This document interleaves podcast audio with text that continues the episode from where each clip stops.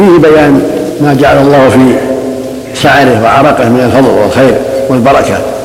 ولهذا وزع شعره على الناس. الحديث الثاني أن أعطى بطلها النصف وأعطى وأمره يوزع النصف الثاني بين الناس. وما ذاك إلا ما في شعره من البركة. قالت أم سعود فجعلت الشعرات في طيبها تدوس في طيبها. وهكذا عرقه كانت تأخذ عرقه. وهكذا وضوءه. كان الصحابه يأخذ من وضوءه عليه الصلاة والسلام. هذا شيء خاص به صلى الله عليه وسلم. لا يقاس عليه غيره. بل هذا خاص به صلى الله عليه وسلم بما جعل الله في ما بشر جسده وما خرج من البركة.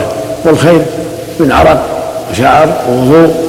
ولهذا لم يفعل الصحابة رضي الله عنهم ذلك. مع الصديق ولا مع عمر ولا مع عثمان ولا مع غيرهم. فدل على أن هذا خاص به صلى الله عليه وسلم. التبرك بعرقه. وشعاره. هذا خاص به صلى الله عليه وسلم وهكذا وضوءه. لا يقاس عليه أحد من الناس.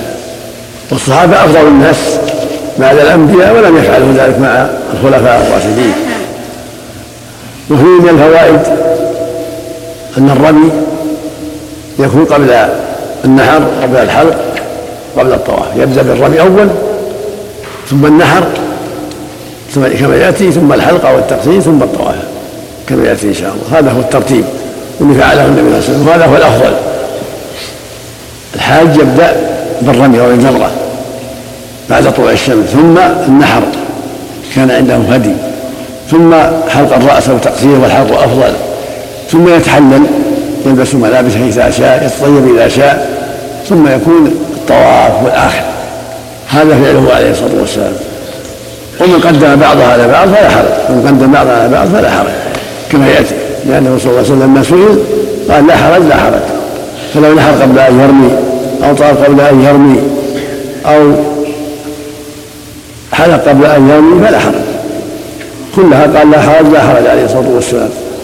إلا أن الأفضل ترتيب الرمي ثم النحر ثم الحلق ثم الطواف. هذا هو الأفضل إذا تيسر. إذا تيسر ذلك.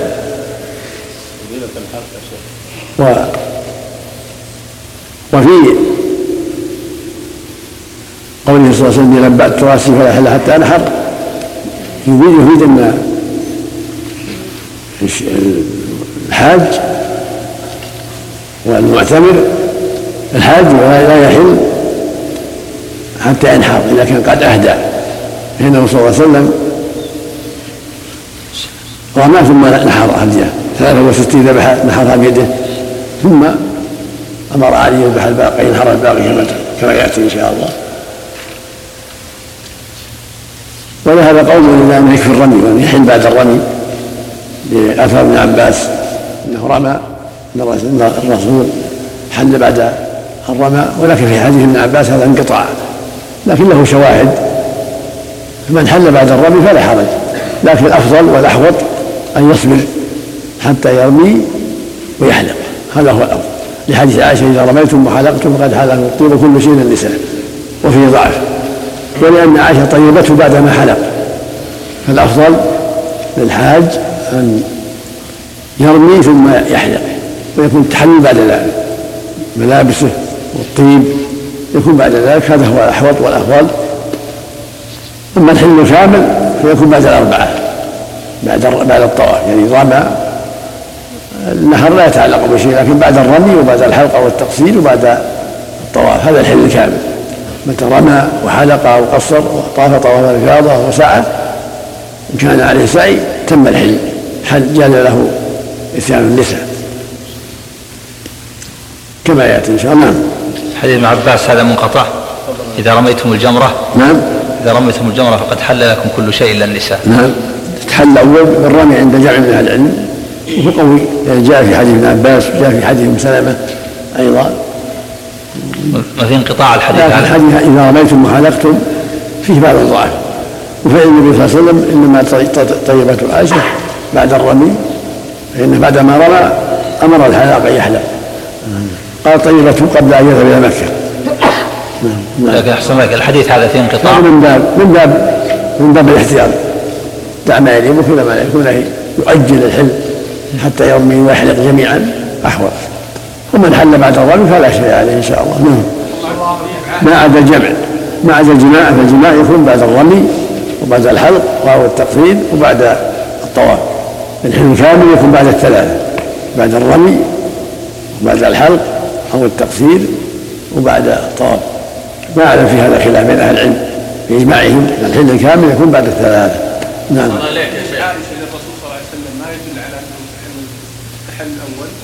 بعد ما رمى وحلق. صلى عليه وسلم. نعم. نعم. حديث ابن عمر قال المؤلف وهو دليل على وجوب الحلق لأن الرسول أمر بالحلق.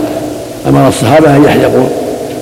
أمرهم أن يرموا ويحلقوا. ودل على وجوب الحلق. من واجبات الحج والعمرة الحلق أو التقصير. الدعوة يا شيخ الله عليك نعم. الدعوة. ثم الدعوة في الحلق. دعاء النبي صلى الله عليه وسلم. يعم العمرة. يعني عمر عمر التطوع. يعم بس للحج فقط. ظاهره العموم ظاهره العموم. إلا إذا كانت العمرة قريبة من الحج فالسنة فيها التقصير لأن الرسول أمر الصحابة أن يقصروا. لما حلوا في رابعة الحجة أمرهم أن يقصروا هذا هو الأفضل حتى يبقى الحلق للحج. حتى يبقى بقية الرأس للحق للحج أما إذا قدموا مثل في رمضان أو في شوال يبدأ الرأس يرجع فالحلق أفضل. بعض الناس ياخذ شعرات من الراس لا يعم التقصير يعم واجب التعليم يعمها بالتقصير كما يعم بالتحليل. أحسن ذلك من رمى وطاف هل يحل له كل شيء؟ لا حتى يقصر أو يحلم. لا بد من الثلاثه. نعم. ما هي بس لا حرج. أحسن الله إليك من طاف ولم يحلم ولم يرمي هل يحل أو لا؟ لا ما يحل؟ حتى يحل من حتى يفعل الثلاث يرمي ويحلق مع الطواف. قد يقال لأن من باب أولى إذا حل بعد الرمي فالطواف من باب أولى لكن كن يصبر حتى يفعل الثاني أحوط. حتى يرمي أو يحلق هذا أحوط وأولى. فإذا فعل الثلاثة حصل التحلل كامل. نعم؟ ما أعلم شيء أو ما أعلم في هذا شيء نعم.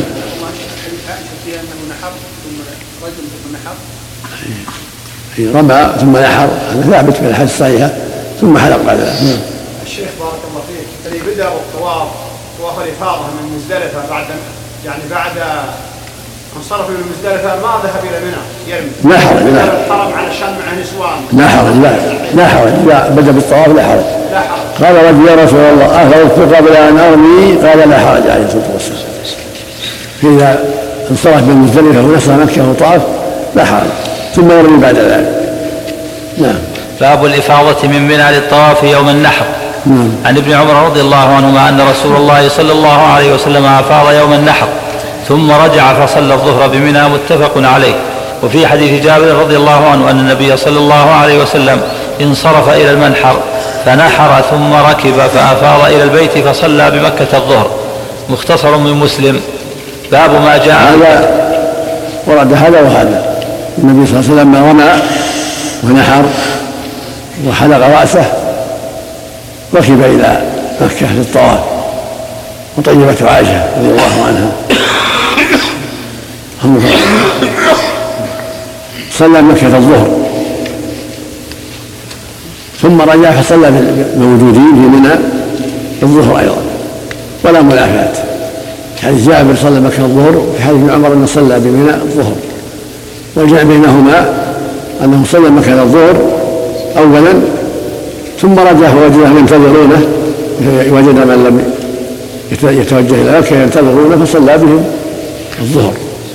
فهي له نافلة وله فريضة وصلاة الفريضة وقعت في مكة. ولا حرج ولا منافاة بين الروايتين. نعم. باب ما جاء في تقديم النحر والحلق والرمي والإفاضة بعضها على بعض.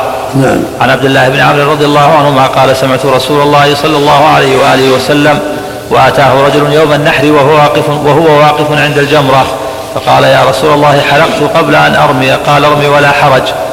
وأتاه آخر فقال إني ذبحت قبل أن أرمي. قال ارمي ولا حرج. وأتاه آخر فقال إني أفضت إلى البيت قبل أن أرمي. فقال ارمي ولا حرج. وفي رواية عنه أنه شهد النبي صلى الله عليه وسلم يخطب يوم النحر.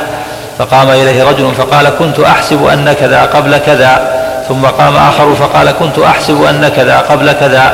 حلقت قبل أن أنحر نحرت قبل أن أرمي. وأشباه ذلك فقال النبي صلى الله عليه وسلم افعل ولا حرج لهن كلهن. فما سئل يومئذ عن شيء إلا قال افعل ولا حرج. متفق عليه. وهذا من رحمة الله وفضله جل وعلا. لأن المقام مقام يغلط فيه الناس يجهلون ينسون. فمن رحمة الله أن جعل الأمر واسعا. والحجاج لا يحصيهم من الله. قد يكثرون وفيهم الجاهل وفيهم الصغير وفيهم الكبير. فمن رحمة الله أن جعل هذا الأمر واسعا. وقف بعد رمي الجبر صلى الله عليه وسلم بين الجمار. والناس يسألونه هذا يقول رميت قبل نحرت قبل أن أرمي فيقول لا حرج. وهذا يقول حلقت قبل أن أذبحه؟ يقول لا حرج. هذا يقول طفت قبل أن أنحر قبل أن أرمي يقول لا حرج. كل هذا من تيسير الله. فما سئل عن يومئذ عن شيء قدم ولا أخر يعني يوم النحر إلا قال فعل ولا حرج. ويدخل في هذا السعي. من سعى قبل أن يقوم الصواب أنه يجزئه. وإن كان أكثر من أنه يعيد لكن الصواب أنه يجزئه. والصح أنه صلى الله عليه وسلم سأله سائل قال يا رسول الله سعيت قبل أن أطوف؟ قال لا حرج. هذا ما ما يتعمد البلوى أيضا يقع فيه الغلط من بعض الجهال. فإذا طاع ساعة ثم طاف في عمرته أو في حجة اجزاه وإنما السنة أن يطوف اولا ثم يسعى في الحج والعمرة. لكن قد يجهل قد يغلط من النساء أو من الأعراب أو من الجهله غير الآخرين. فإذا سعى ثم طاف ثم قصر أجزأه ذلك. نعم. ولو تعمد. ما ما فعل ما استفصله قال لا حرج قال يا رسول الله سعيت قبل أن ارمي قال لا حرج. سعيت قبل أن أطوف؟ قال لا حرج. خرجه أبو داود بإسناد صحيح. ولم يسأله هل أنت ناسي أو عامل أو جاهل؟ نعم. الحمد لله. رحمك الله نعم. نعم. غير الحج يصح تقديم السعي نعم. غير الحج في العمره الصواب يعم حتى العمرة نعم. في الجاهل والناس لكن لا يتعمد لا يخالف السنة. لا ينبغي ان يتعمد لكن إذا وقعت من الجاهل والناس ينبغي لا حرج نعم. صليت أما السؤال أما العمد السؤال ورد لا لا يتعمد. والسؤال ورد في الحج الله يتأسى بالنبي صلى الله عليه وسلم ويتحرى السنة في كل شيء. نعم. أحسن الله السؤال ورد في الحج. نعم. فكيف قال العمرة الباب واحد. أقول باب واحد لأن الباب واحد. بابهما واحد. وأتم الحج عمرة لله نعم. صلى الله عليك يا شيخ. القول القادر الذي ينصرف مع النساء من بعد أن تصل إليه له أن يرمي مباشرة معه نعم. تبعهم. إذا ما يلزم انتظار الصلاه خوي تبعهم وإن صبر حتى يوم الضحى أفضل.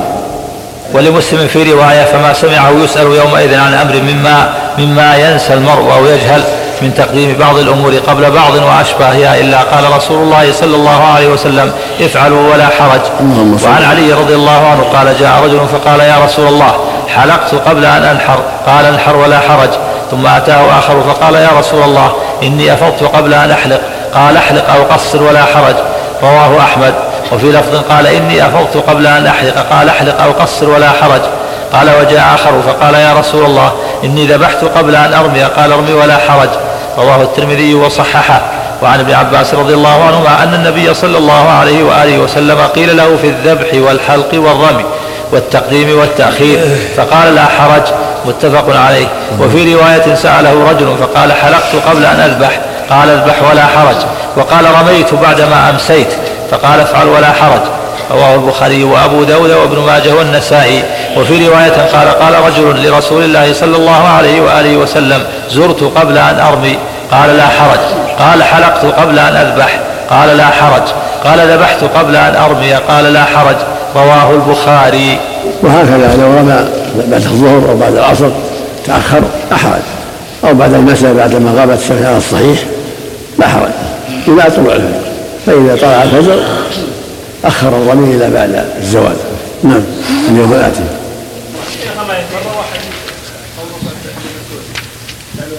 إيش؟ حديث إيش؟ رواه أبو داود بإسناد صحيح. عن المليح بن أسامة عن أبيه. نعم. نعم. نعم. يحصل بفعل واحد. لا بالرمي فقط لكن إذا الحق به الطواف له وجه لأن الطواف أهم من الرمي. والأفضل في, في هذا أنها لا يحل حتى يفعل اثنين الرمي والحلق أو التقصير أو الرمي والطواف أو الطواف والحلق أو التقصير. اثنين من ثلاث هذا هو الأحوط. وقد أوضحنا في المنسك تحقيق والإيضاح كما أوضحه العلماء. ما لا ما يكفي الحق ما يكفي. الحق أمره أسهل من طواف الرمي. نعم. أحسن الله إليك. نعم. ما الدليل على حل الاثنين من ثلاثة بدون الرمي؟ لأن الطواف أهم من الرمي أعظم من الرمي ركن فاذا فعله فهو أعظم من الرمي. نعم.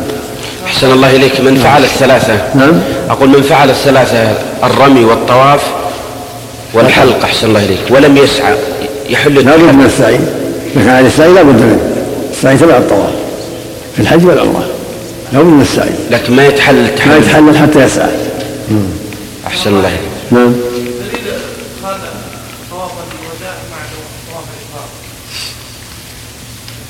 قول صلى الله عليه وسلم لا أحد حتى يكون آخر واحد في البيت. إذا كان آخر واحد في البيت كفى سواء طواف الافاضه ولا طواف الوداع يعمه الحديث. الوداع في ما هي بأس يجعل آخر واحد في البيت لا بأس. إذا طاف طواف الإفاضة عند سفره سد عن الوداع.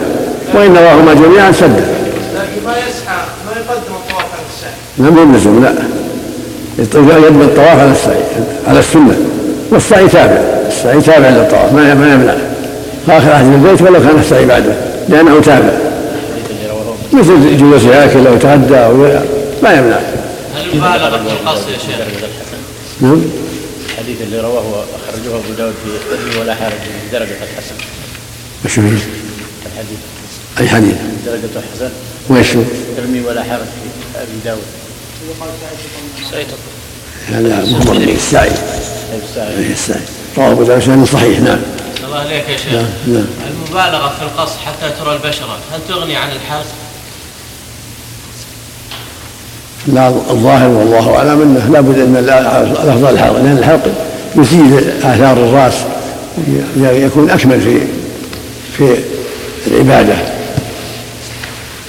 ان التقصير هو أقل وال- والامر الحمد لله مجزي لكن من جهه الفضيله الحلق افضل نعم.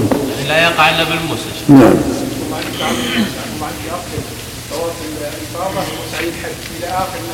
ما هي بس لا لا حرج لأن السعي تابع السعي تابع للطواف ما يضر.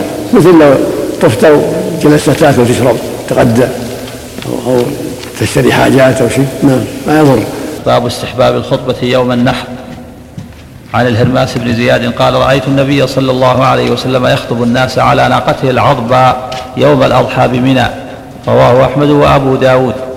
وعن أبي أمامة رضي الله عنه قال سمعت خطبة النبي صلى الله عليه وسلم بمنى يوم النحر. رواه أبو داود.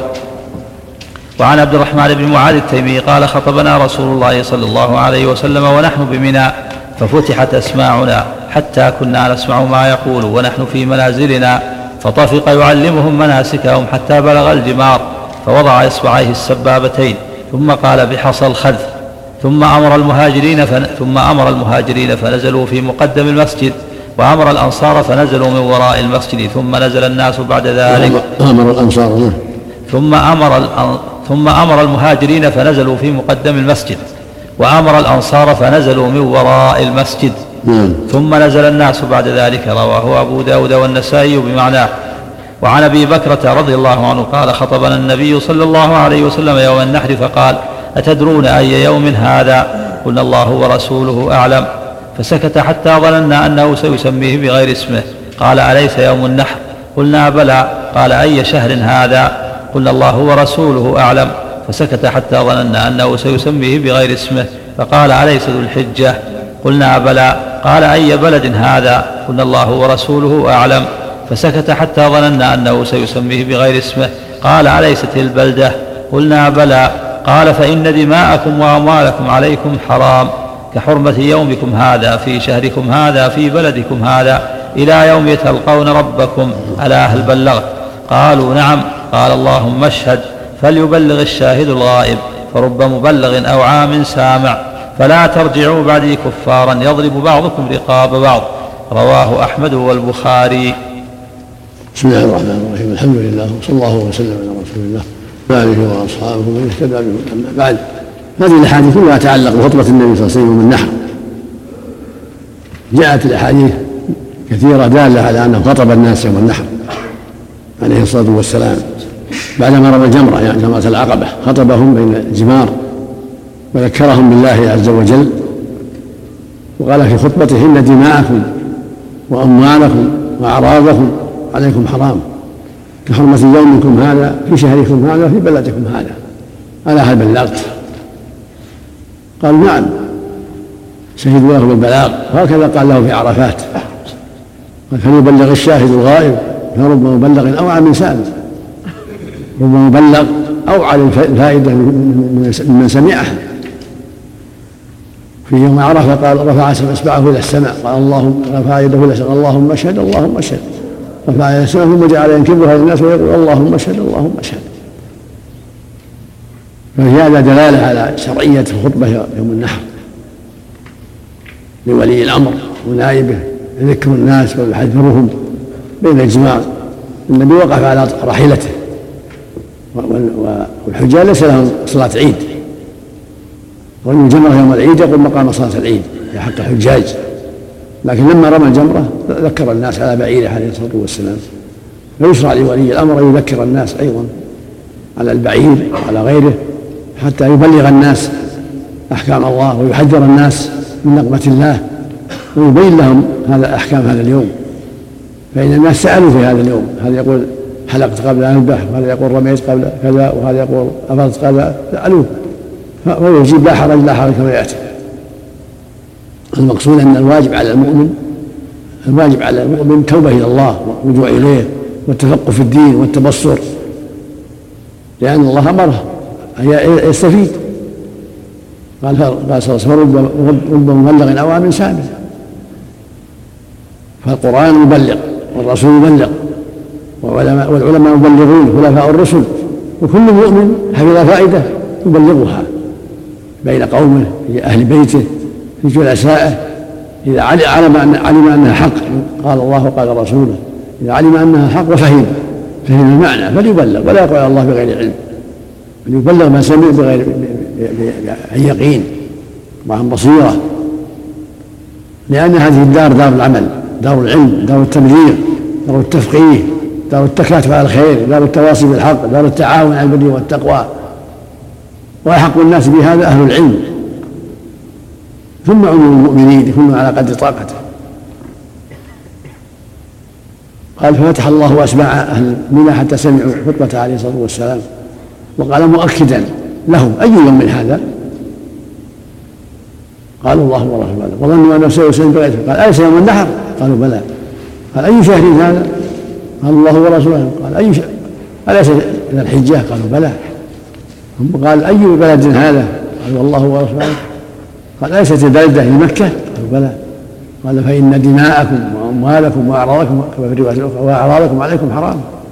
كحرمة يومكم هذا يوم النحر. في شهركم هذا شهر ذي الحجة. في بلدكم هذا مكة. مقصود من هذا التغليظ وشدة التحريم. ولا يجوز المسلم يتعدى على أخيه. بضربة أو جرح أو قتل. حرام عليه دمه وماله. وهكذا أخذ ماله بالسرقة أو بالمكابرة أو بالخيانة أو بالاختلاس أو بأي شيء. يجب الحذر. ماله عليه حرام. مال أخيه عليه حرام. دمه عليه حرام. ولو بأي بأقل ضربة أو, نخسة بأي عود. كل المسلم على المسلم حرام دمه وماله ثم قال لا ترجعوا بعد الكفار. يضرب بعضكم رقاب بعض. حذرهم من أن يرجعوا إلى أمر الجاهلية والتقاتل والفتنة. وهكذا قال لهم في يوم عرفة يوم المجمع العظيم ووصاهم يوم عرفة بالقرآن والسنة. قال إني تارك فيكم ما لن تضلوا. إن اعتصمتم بكتاب الله. الآخر سنتي. ومعنى كتاب الله فيه الأمر بالسنة فيه الأمر بطاعة الرسول صلى الله عليه وسلم. ثم قال وأنتم تسألون عني فما أنتم قائلون؟ قال نشهد أنك قد بلغت وأديت ونصحت فجعل يرفع إصبعه إلى السماء ثم ينكبها إلى الناس ويقول اللهم اشهد اللهم اشهد. نعم. الأعراض عفى الله عنك تشمل قصد الأعراض بالزنا وتشمل الغيبة أيضا؟ نعم. العرض كلام في عرض فيما يكره هذا الأمر. غيبة ونميمة وغير ذلك. نعم. نعم.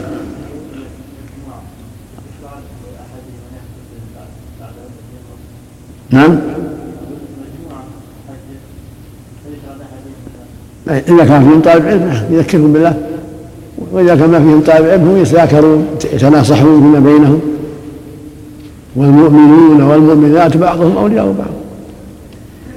نعم. باب اكتفاء القارن لنسكيه بطواف واحد. يقول سبحانه والعصر. إن الإنسان لفي خسر. إلا الذين آمنوا وعملوا الصالحات وتواصوا بالحق وتواصوا بالصبر. يعم المؤمنين جميعا. فيما بينهم. يا فلان تخلف عن الصلاة بعض المرات. يا فلان تستهلن في الغيبة. يا فلان سمعتك تقول كذا. فيما بينهم. يتناصحون. ترى كذا ترى كذا ترى كذا. كل واحد يحرص على الفائدة لأخيه. لأن هذه الدار دار العمل دار التواصي دار التناصح دار الاستعداد مو دار الجزاء هذه دار العمل دار الاستعداد للآخرة. إذا تناصح الناس سعدوا وربحوا. وإذا غفلوا تساهلوا وأعرضوا لعب بهم الشيطان وطمع فيهم الشيطان وجلساء السوء ودعاة الباطل. لكن إذا كانت كلمتهم واحدة متساعدين متواصين متناصحين. صار ذلك أبعد لهم عن الشيطان نعم. وعن نواب الشيطان نعم. الخصيص ذلك بعد رمي جمرة العقبة لأن وقت مع وقت اجتماع الناس. يفيدون الجمرة حتى يسمعوا. هل يقوم طالب علم بعد رمي جمرة العقبة يتكلم مع زملائه؟ هذا طيب. إذا تيسر ذلك طيب شاء الله إلى قوله كحرمة شهركم هذا فيه متمسك من قال إن الأشهر الحرم لم تمسح في حجة في حجة.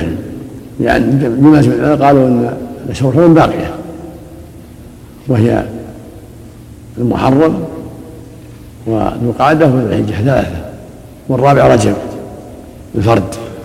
هذه أربعة أشهر الجمهور على أن المسيح فيها القتال لا بأس.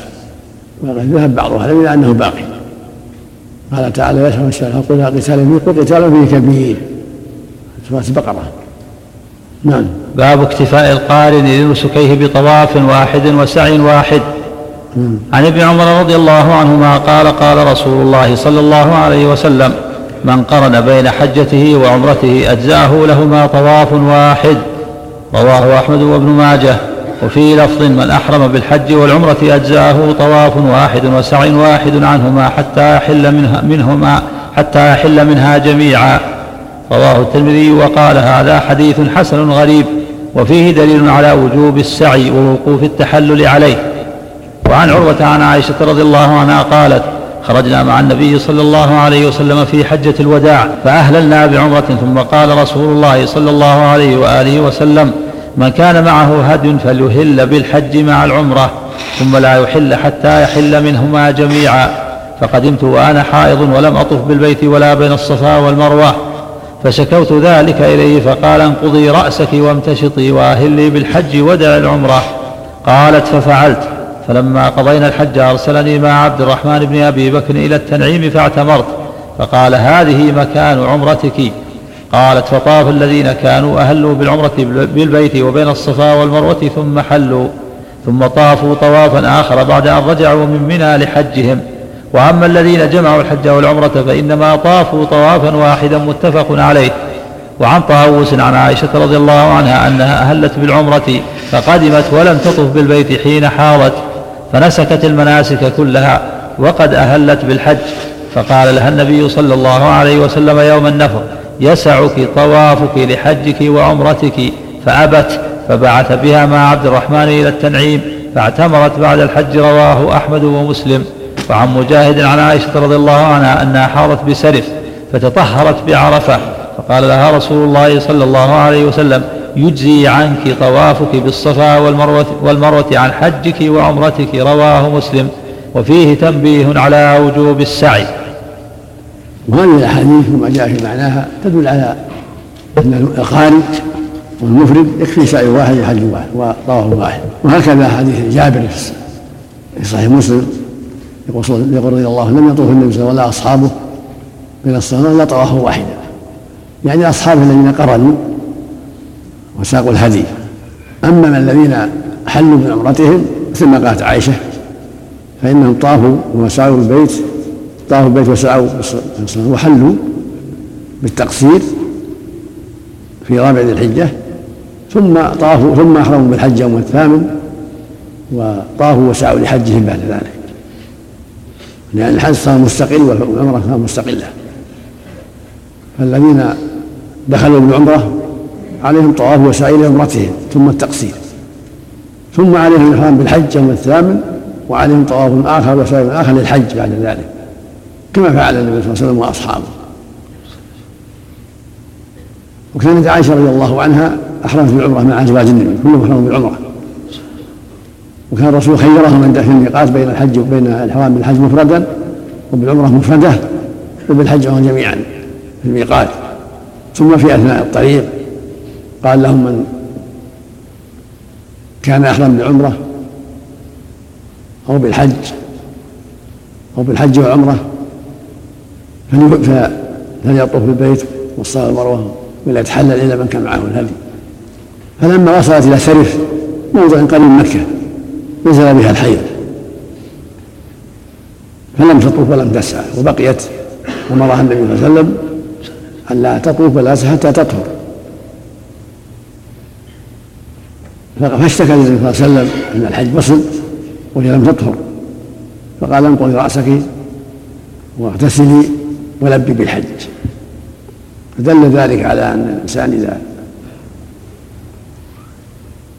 أحرم بالعمره ومنع مانع من أدائها يلبي بالحج. كأن يكون ضل الطريق أو أصابه مرض فإنه يلبي بالحج. وهكذا الحائض والنفساء إذا لبت في العمرة ثم نزل بها النفاس أو الحيض تلبي بالحج. سواء يوم الثامن أو بعده تلبي بالحج وتكون قارنة وتعمل أعمال القارنة طواف وسعي بعد النزول من مزدلفة طواف وسعي وتكون بذلك قارنة. ولهذا لما طافت بعد الحج قال لها النبي صلى الله عليه وسلم طواف البيت ومن الصلاة يكفيك بحجك وعمرتك وهذا يبين معنى قوله في لما امرها بالحرام قال دعي العمرة. يعني دعي أعمالها من أجل الحيض. دعي أعمالها واحلمي بالحج. ثم أمرها بأعمال القارن. بعد نزولها من منى فطافت وسعت وقصرت وحلت. وصار في نفسها شيء لأنها لم تطف مع صواحباتها لما قدموا. صار في نفسها شيء وقال يا رسول ترجعون بعمرة وأنا أرجع بحج. يعني عمرة مفردة.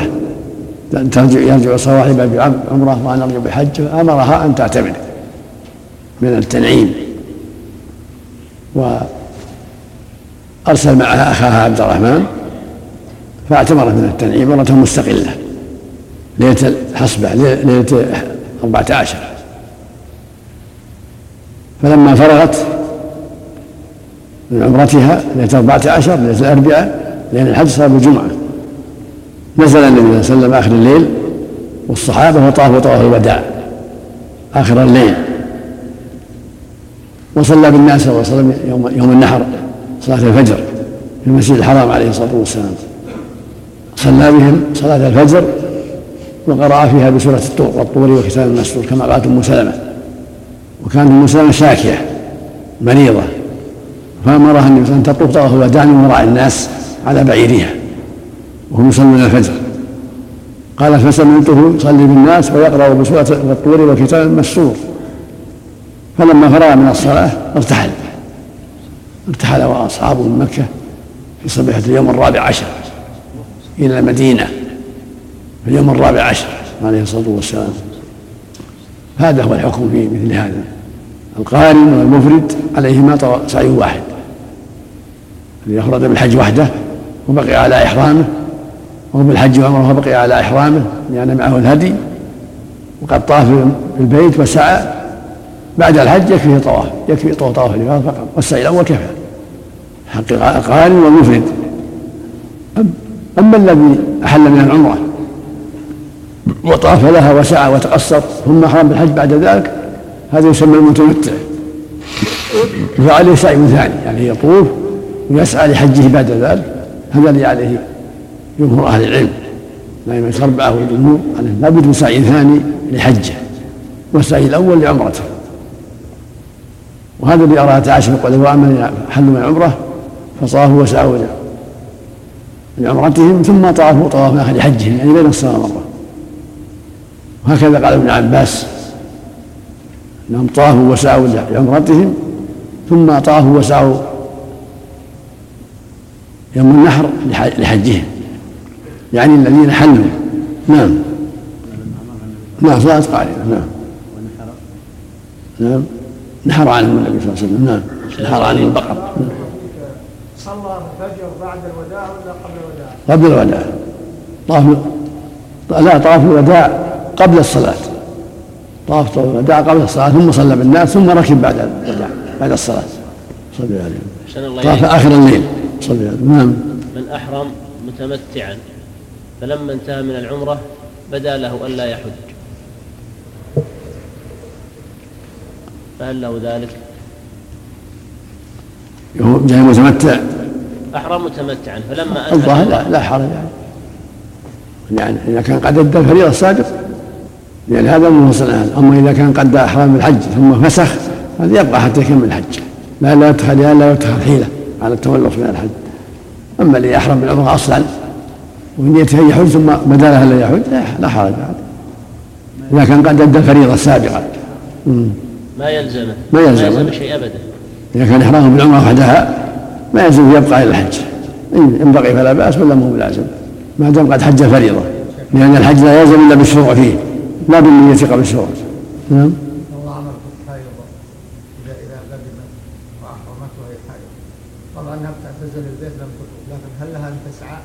لا لا تأجل السعي مع الطواف. هذا السنة. مثل ما أجلت عائشة نعم. من كان متمتعا افتي بانه يجزيه سعي واحد قول ضعيف هذا قول قاله بعض أهل العلم قول ضعيف. والصواب إنه لابد من سعي ثاني.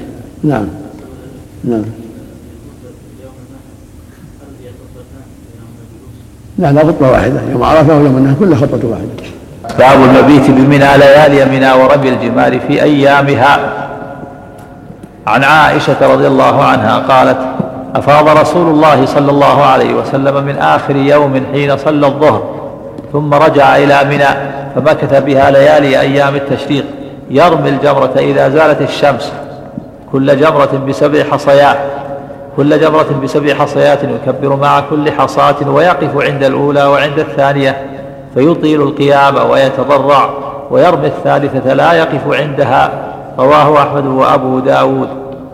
وعن ابن عباس رضي الله عنهما قال استأذن العباس رسول الله صلى الله عليه وسلم أن يبيت بمكة ليالي منى من أجل سقايته فأذن له متفق عليه. ولهم مثله من حديث ابن عمر رضي الله عنهما. وعن ابن عباس رضي الله عنهما قال رمى رسول الله صلى الله عليه وسلم الجمار حين زالت الشمس رواه أحمد وابن ماجه والترمذي. وعن ابن عمر رضي الله عنهما قال كنا نتحين فإذا زالت الشمس رمينا رواه البخاري وأبو داود. وعن ابن عمر رضي الله عنهما أن النبي صلى الله عليه وسلم كان إذا رمى الجمار مشى إليها ذاهبا وراجعا رواه الترمذي وصححه. وفي لفظ عنه أنه كان يرمي الجمرة يوم النحر راكبا وسائر ذلك ماشيا ويخبرهم أن النبي صلى الله عليه وسلم كان يفعل ذلك رواه أحمد. وعن سالم عن ابن عمر رضي الله عنهما أنه كان يرمي الجمرة الدنيا بسبع حصيات ويكبر مع كل حصاة ثم يتقدم فيسهل فيقوم مستقبل القبلة طويلا يدعو ويرفع يديه ثم يرمي الوسطى ثم يرمي الوسطى ثم يأخذ ذات الشمال فيسهل. فيقوم مستقبل القبلة ثم يدعو ويرفع يديه ويقوم طويلا ثم يرمي الجمرة ذات العقبة من بطن الوادي ولا يقف عندها ثم ينصرف. ويقول هكذا رأيت النبي صلى الله عليه وسلم يفعله رواه أحمد والبخاري. وعن عاصم بن عدي أن رسول الله صلى الله عليه وسلم رخص لرعاء الإبل في البيتوتة عن منى يرمون يوم النحر ثم يرمون الغداة ومن بعد الغد ليومين ثم يرمون ليوم النفر.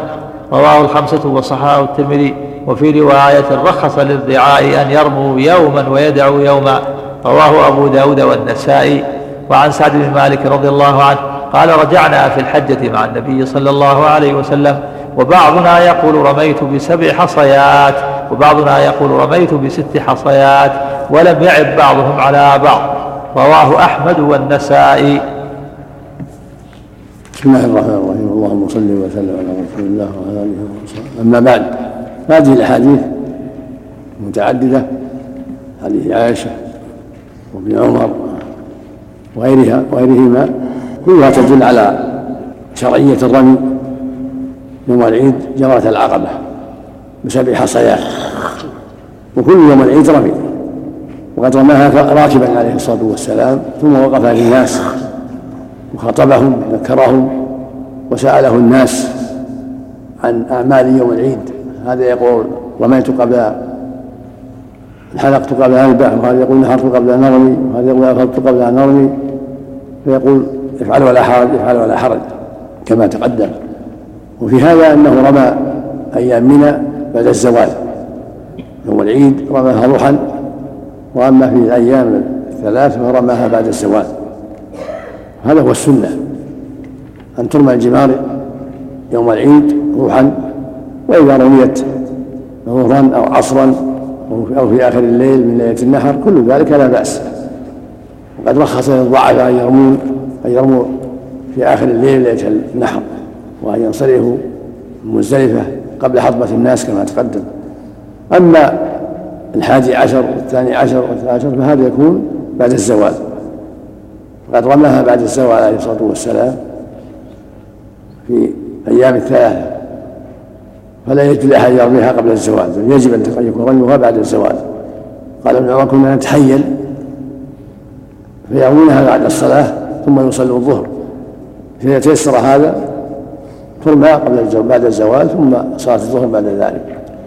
وفيه أنه صلى ظهر يوم يوم النحر بمكة. وفي حديث ابن عمر أنه صلاها بمنى. ولا منافاة.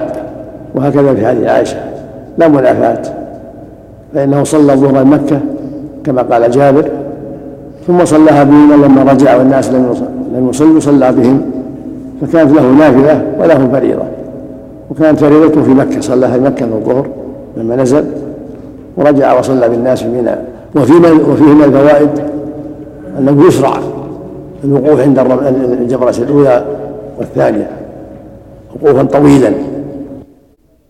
ورجع وصلى بالناس منى وفيه من الفوائد أنه يشرع الوقوف عند الجبرة الأولى والثانية.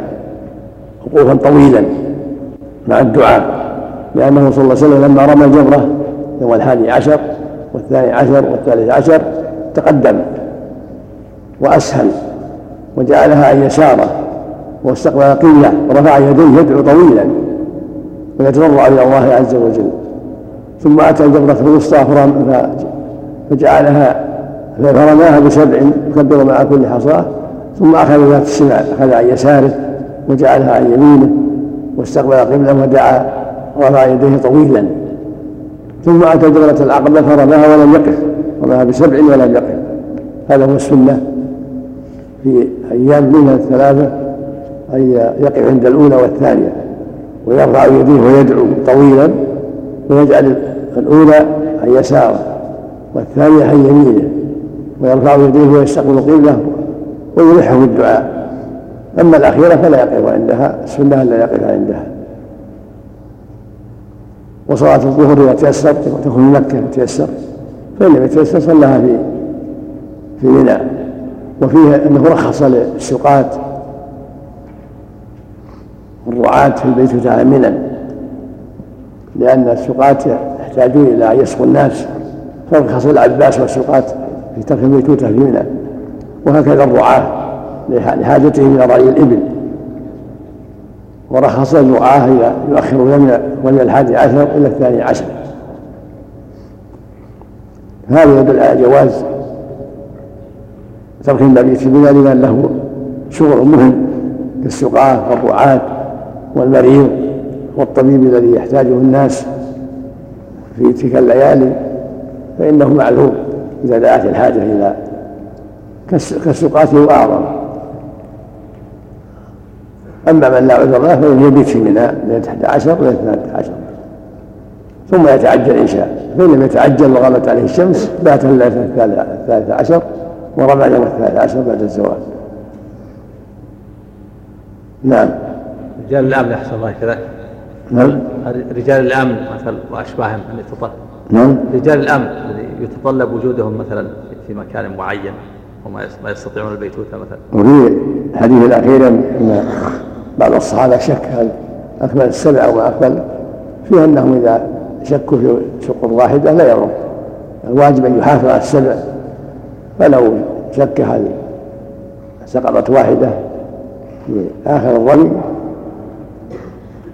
اجزاه لكن ينبغي له أن يحافظ ويعتني حتى يكمل كما كمل النبي صلى الله عليه وسلم. الشرطة ورجال الأمن يقاسون على سقاة الرعاة مطلق إذا دعت الحاجة نعم. نعم. ما الرمي يكون بعد اداء الصلاه صلاه الظهر أو قبل هذا هو واسع لكن يتيسر قبلها أو لا إذا تيسر. وان لم يتيسر صلى صلى الظهر بعد ذلك. ما يلزمهم في المبيت والرمي؟ إذا دعت الحاجة إلى أنهم يلزم يلزمون الطرق في غير منى فلا بأس. اما في منى الحمد لله. لكن إذا دعت الحاجة إلى خروجهم عن منى لمصلحة المسلمين فهم كالسقاة الرعاة نعم. الله الحديث نعم. حديث عاصم. نعم. ثم يرمون الغداة ومن بعد الغد ليومين نعم. ظاهر أنه قدم الرمي. في له أخر عن المعروف أنهم يتاخرون في الرعي يوم الحادي عشر ثم ياتون يوم الثاني عشر يرمون لليومين يقضونها نعم. في الرواية الأخرى يرموا يوما ويدعون لكن هنا في حديث عاصم ثم يرمون الغداة ومن بعد الغد ليومين ثم يرمون نعم. العبادة الأصل عدم تقديمها على وقتها ولكن تؤخر. فهم أخروا ورموا في اليوم الثاني عشر عن اليومين. نعم. باب الخطبة أوسط أيام التشريق. الرعاة نعم. عن سراء ابنة رعاة الإبل الرعاة خاصة عن سراء ابنة نبهان رضي الله عنها قالت خطبنا النبي صلى الله عليه وسلم يوم الرؤوس فقال أي يوم هذا؟ قلنا الله ورسوله أعلم. قال أليس أوسط أيام التشريق؟ رواه أبو داود. قال وكذلك قال عم أبي حرة الرقاشي أنه خطب أوسط أيام التشريق. وعن ابن أبي نجيح عن أبيه عن رجلين من بني بكر قال رأينا رسول الله صلى الله عليه وسلم يخطب بين أوسط أيام التشريق ونحن عند راحلته وهي خطبة رسول الله صلى الله عليه وسلم التي خطب بمنى التي خطب بمنى رواه أبو داود. وعن أبي نضرة قال حدثني من سمع خطبة النبي صلى الله عليه وسلم في أوسط أيام التشريق. فقال يا أيها الناس ألا إن ربكم واحد وإن أباكم واحد ألا لا فضل لعربي على عجمي ولا عجمي على عربي. ولا أحمر على أسود ولا أسود على أحمر إلا بالتقوى. أبلغت. قالوا بلغ رسول الله صلى الله عليه وسلم. رواه أحمد. وهذا يدل على أنه صلى الله عليه وسلم خطب في أيام التشريق بين أوسط يوم يعني يوم الثاني الحادي عشر وفي لفظ لا يقتضي أنه الثاني عشر. خطب الناس يوم النحر خطبة عظيمة. وقال إن دماءكم وأموالكم عليكم حرام حرمة يومكم هذا في شهركم هذا في بلدكم هذا. قال هل بلغت؟ كان هذا بعد ما رمى الجمرة صباح العيد. وصار الناس يسألونه بعد ذلك عن أمور حجهم. وخطبهم في أيام التشريق قيل في الحادي عشر قيل في الثاني عشر. والأقرب والله أعلم أنه الحادي عشر بين يوم العيد وبين أوسط يوم التشريق. بين أوسطها الثاني عشر. والذي بين الأوسط وبين العيد هو الحادي عشر. بين لهم أحكام الرمي وكان يسمى يوم الرؤوس لأن رؤوس الهدايا التي ذبحت يوم العيد بقيت يستمتعون بها في الحادي عشر وبعده تبقى تلك الليلة ويستمتعون بها. وأكثر الرمي يكون يوم العيد. فهذا يؤيد أن يوم الرؤوس هو يوم الحادي عشر وهو بين يوم العيد وبين أوسط يوم التشريق وهو الثاني عشر. خطبة ثانية للتذكير والبلاغ وإيضاح أحكام الرمي وأحكام النفير. وهذا يدل على أن ينبغي لولي الأمر أن يعتني بهذا الأمر لأن الناس في حاجة إلى البيان والإيضاح. في أيام منى كما أوضح لهم صلى الله عليه وسلم في يوم النحر في الصحيحين خطبة يوم النحر الصحيحين خطبة يوم عرفة. وأما خطبة في أيام الشعير جاء فيها بعض الأحاديث المذكورة هنا وذلك من تمام الإيضاح وتمام البيان والبلاغ. والناس في حاجة إلى البيان.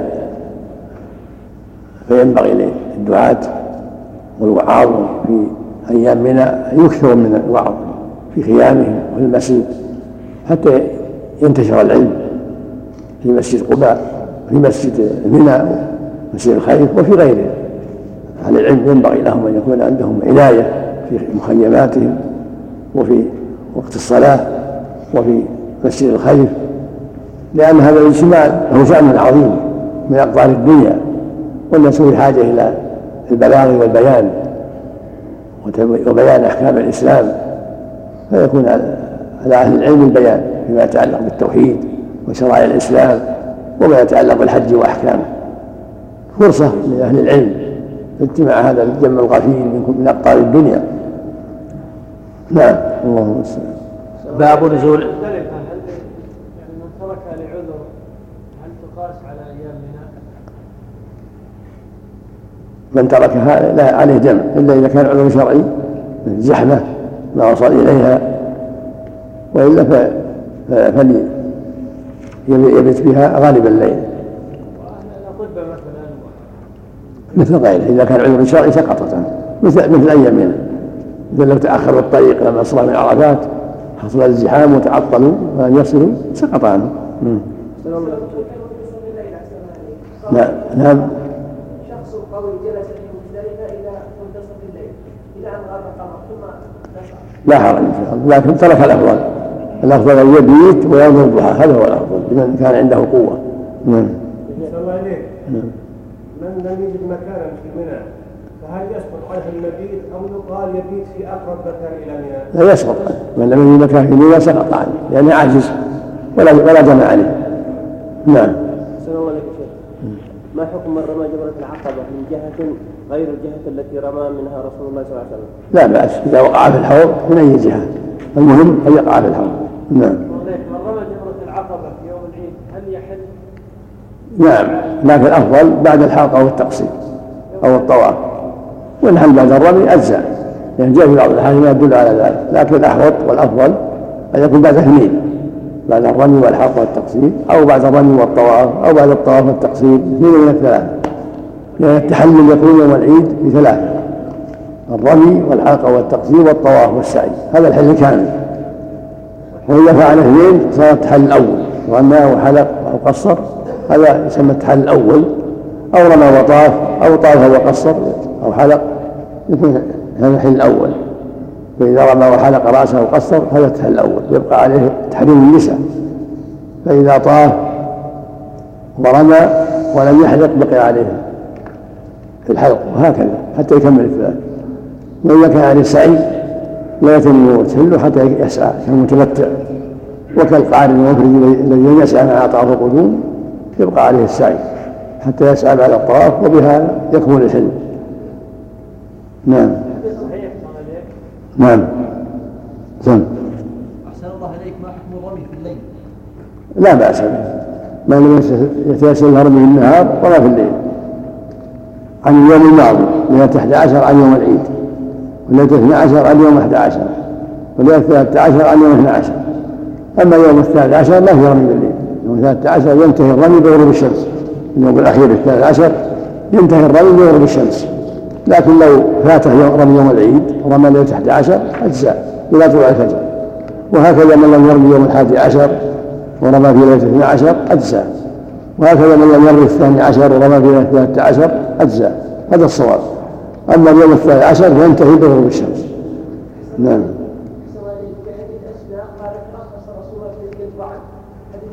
الظعن الظعن كما ضعينة النساء نعم.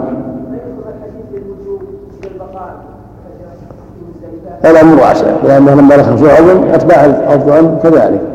تبعهم. لما رخصوا الضعفاء وأتباعهم دل على التوسعة في هذا نعم. لأن الظعن ما هم بروح وحدهم ما هم رجال وما هم من يخدمهم ويسنى نعم. نعم يقول الشارع عن المبيت وقد اختلف في وجوب الدم اختلف في وجوب الدم بتركه وقيل يجب عن كل ليلة دم روي ذلك عن عن المالكية. قيل صدقة بدرهم وقيل إطعام. وعن الثلاث دم. هكذا روي عن الشافعي وهو رواية عن أحمد. والمشهور عنهم عن الحنفية. لا شيء عليه. لا أحوط أنه يفتي. ترك الليلة أما إذا ترك الليلتين أو الثلاث يفتي بالدم لأنه واجب. أما إذا ترك ليلة واحدة فالأحوط فيها الدم إذا هدى بدم هو أحوط. خروج من الخلاف وإن صدق بشيء حسن إن شاء الله. نعم. لكن الدم أحوط وفيه خروج من الخلاف دعنا يريبك إلى ما لا يريب نعم. إذا قال الحاج عند الميقات لبيك عمرة متمتع بها إلى الحج وأتم العمرة ماذا يلزمه لو ترك الحج؟ ما يلزم شيء إذا كان قال حج الفريضة ما يلزمه لكن إن بقي هو أفضل. حديث عائشة أفاض من آخر اليوم. نعم. الحديث الأول حديث عائشة أفاض رسول من آخر يوم حين صلى الظهر. نعم. في جاء في حديث جابر حديث ابن عمر حديث عائشة. وجاء بينها أنه صلى الظهر في مكة. ورجع إلى إلى منى وصلى بمن بقي في منى نافله له عليه الصلاة والسلام. يقول أحسن لك أفاض من آخر اليوم. نعم. في حديث عائشة أفاض من آخر يوم. لا لا الظاهر أنه وهم وهم بعض الرواة. وافاض قبل صلاة الظهر. صلى مكة الظهر كما قال جابر. جابر حفظ نال الحج شهرا عظيما.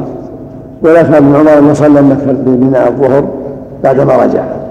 هذه في إسناد محمد بن إسحاق بن يسار. واذا كان عن عن هو ضعيف. ومن اوهام لعل من الأوهام. نعم. المقصود أن الصواب أنه صلى مكة الظهر ولما عاد صلى بمن بقي. من الصحابة في منى هم ينتظرونه صلى بهم. نعم. من من اخر يقول من اخر رمي يوم العيد إلى الحادي عشر أو الثاني عشر. لا بأس لا حرج. يرمي ثم يرمي ما بعده ياخره يرمي بعد الزوال اولا ثم يرمي اليوم الثاني بعده. لكن هل يجوز له يأتي أهله؟ إذا رمى وحلق وطاف وطاف ساعة ما رمى.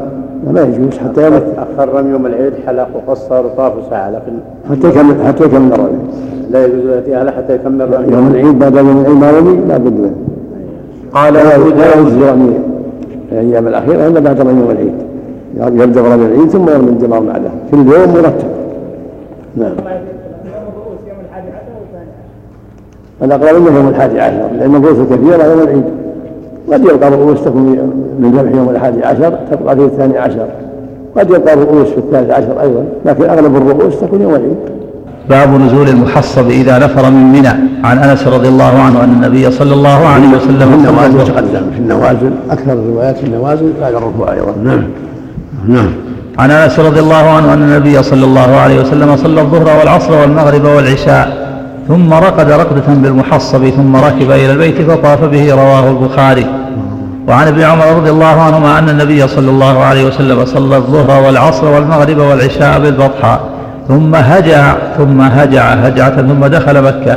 وكان ابن عمر رضي الله عنهما يفعله. رواه أحمد وأبو داود والبخاري بمعناه وعن الزهري عن سالم أن أبا بكر وعمر وابن عمر رضي الله عنهم كانوا ينزلون الأبطح. قال الزهري وأخبرني عروة عن عائشة رضي الله عنها أنها لم تكن تفعل ذلك. وقالت إنما نزله رسول الله صلى الله عليه وآله وسلم لأنه كان منزلا أسمح لخروجه إذا خرج. رواه مسلم. وعن عائشة رضي الله عنها قالت نزول الأبطح ليس بسنة إنما نزله رسول الله صلى الله عليه وسلم لأنه كان أسمح لخروجه إذا خرج. وعن ابن عباس رضي الله عنهما قال التحصيب ليس بشيء إنما هو منزل نزله رسول الله صلى الله عليه وآله وسلم متفق عليهما. بسم الله الرحمن الرحيم. الحمد لله وصلى الله وسلم على رسول الله وعلى آله وأصحابه. أما بعد هذه الأحاديث تدل على أن السنة للحاج إذا فرغوا من الرمي في اليوم الثاني عشر إن تعجلوا أو في الثالث عشر لم يتعجلوا الانتقال من منى إلى مكة وأن تكون الصلاة في مكة صلاة الظهر والعصر في مكة. لأن الرسول صلى الله عليه وسلم لما رمى الجمرة في اليوم الثالث عشر لم يتعجل انتقل من منى ولم يصلي بها. الظهر بل انتقل وصلى في الأبطح وهو خيف بني كنانة مجرى السيل قرب مكة قرب مكة نزل به وصلى به الظهر والعصر والمغرب والعشاء. ثم رقد رقدة خفيفة ثم توجه إلى مكة وطاف طواف الوداع في آخر الليل من ليلة أربعة عشر ليلة الأربعاء. ثم صلى بالناس الفجر. وقرأت الطور سورة الطور كتاب المستور في صلاة الفجر كما روت أم سلمة ذلك. وكان الصديق وعمر رضي الله عنهما ينزلوا في الأبطح تأسم بالنبي صلى الله عليه وسلم إذا فرغوا. وقالت عائشة وابن عباس فليس بمشروع إنما نزله النبي صلى الله عليه وسلم لأنه كان أسمح لخروجه والتأسي بالنبي صلى الله عليه وسلم وبالصديق وعمر أولى إذا تيسر النزول فيه حسن. في اليوم الثالث عشر لمن لم يتعجل أو في الثاني عشر لمن تعجل. إذا نزل بالأبطة صلى به الظهر والعصر هذا حسن. وإن نزل في منزله أو في أي مكان فلا حرج الأمر واسع. لكن هو المهم أن الصلاة تكون في مكة لا في لا في منى اليوم الأخير يوم النحر. النحر الأول أو النحر الثاني تكون الصلاة في في داخل مكة.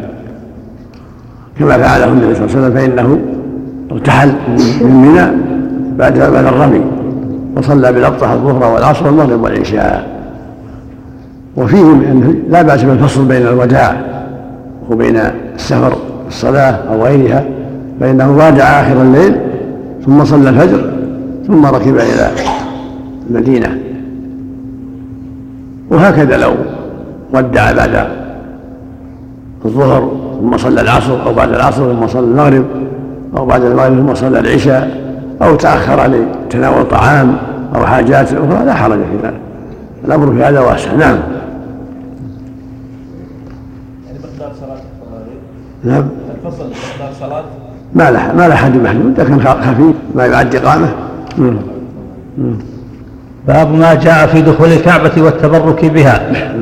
عن عائشة رضي الله عنها قالت خرج النبي صلى الله عليه وسلم من عندي وهو قرير العين طيب النفس ثم رجع إلي وهو حزين. فقلت له فقال إني دخلت الكعبة ووددت أني لم أكن فعلت. إني أخاف أن أكون أتعبت أمتي من بعدي. رواه الخمسة إلا النسائي وصححه الترمذي.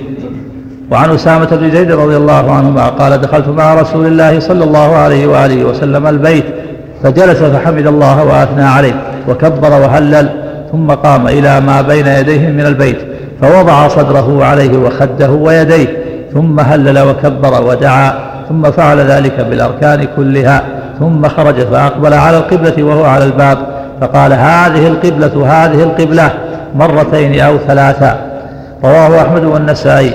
وعن عبد الرحمن بن صفوان قال, قال لما فتح رسول الله صلى الله عليه وسلم مكة انطلقت فوافقته قد خرج من الكعبة وأصحابه قد استلموا الكعبة من الباب إلى الحطيم وقد وضعوا خدودهم على البيت ورسول الله صلى الله عليه وسلم وسطهم. رواه أحمد وأبو داود. وعن إسماعيل بن أبي خالد قال قلت لعبد الله بن أبي أوفى أدخل النبي صلى الله عليه وآله وسلم البيت في عمرته؟ قال لا متفق عليه. وهذا يتعلق بدخول الكعبة. النبي صلى الله عليه وسلم دخلها عام الفتح وكبر في نواحيها كما قال ابن عباس ودعا وصلى ركعتين كما في حديث ابن عمر أمام الداخل بينه وبين الجدار نحو ثلاث اذرع ولم يدخلها في عمرة القضاء ولا في حجة الوداع ولا في عمرة الجيرانة وفي حديث عائشة رضي الله عنه صلى الله عليه وسلم تألم من ذلك وخاف يشق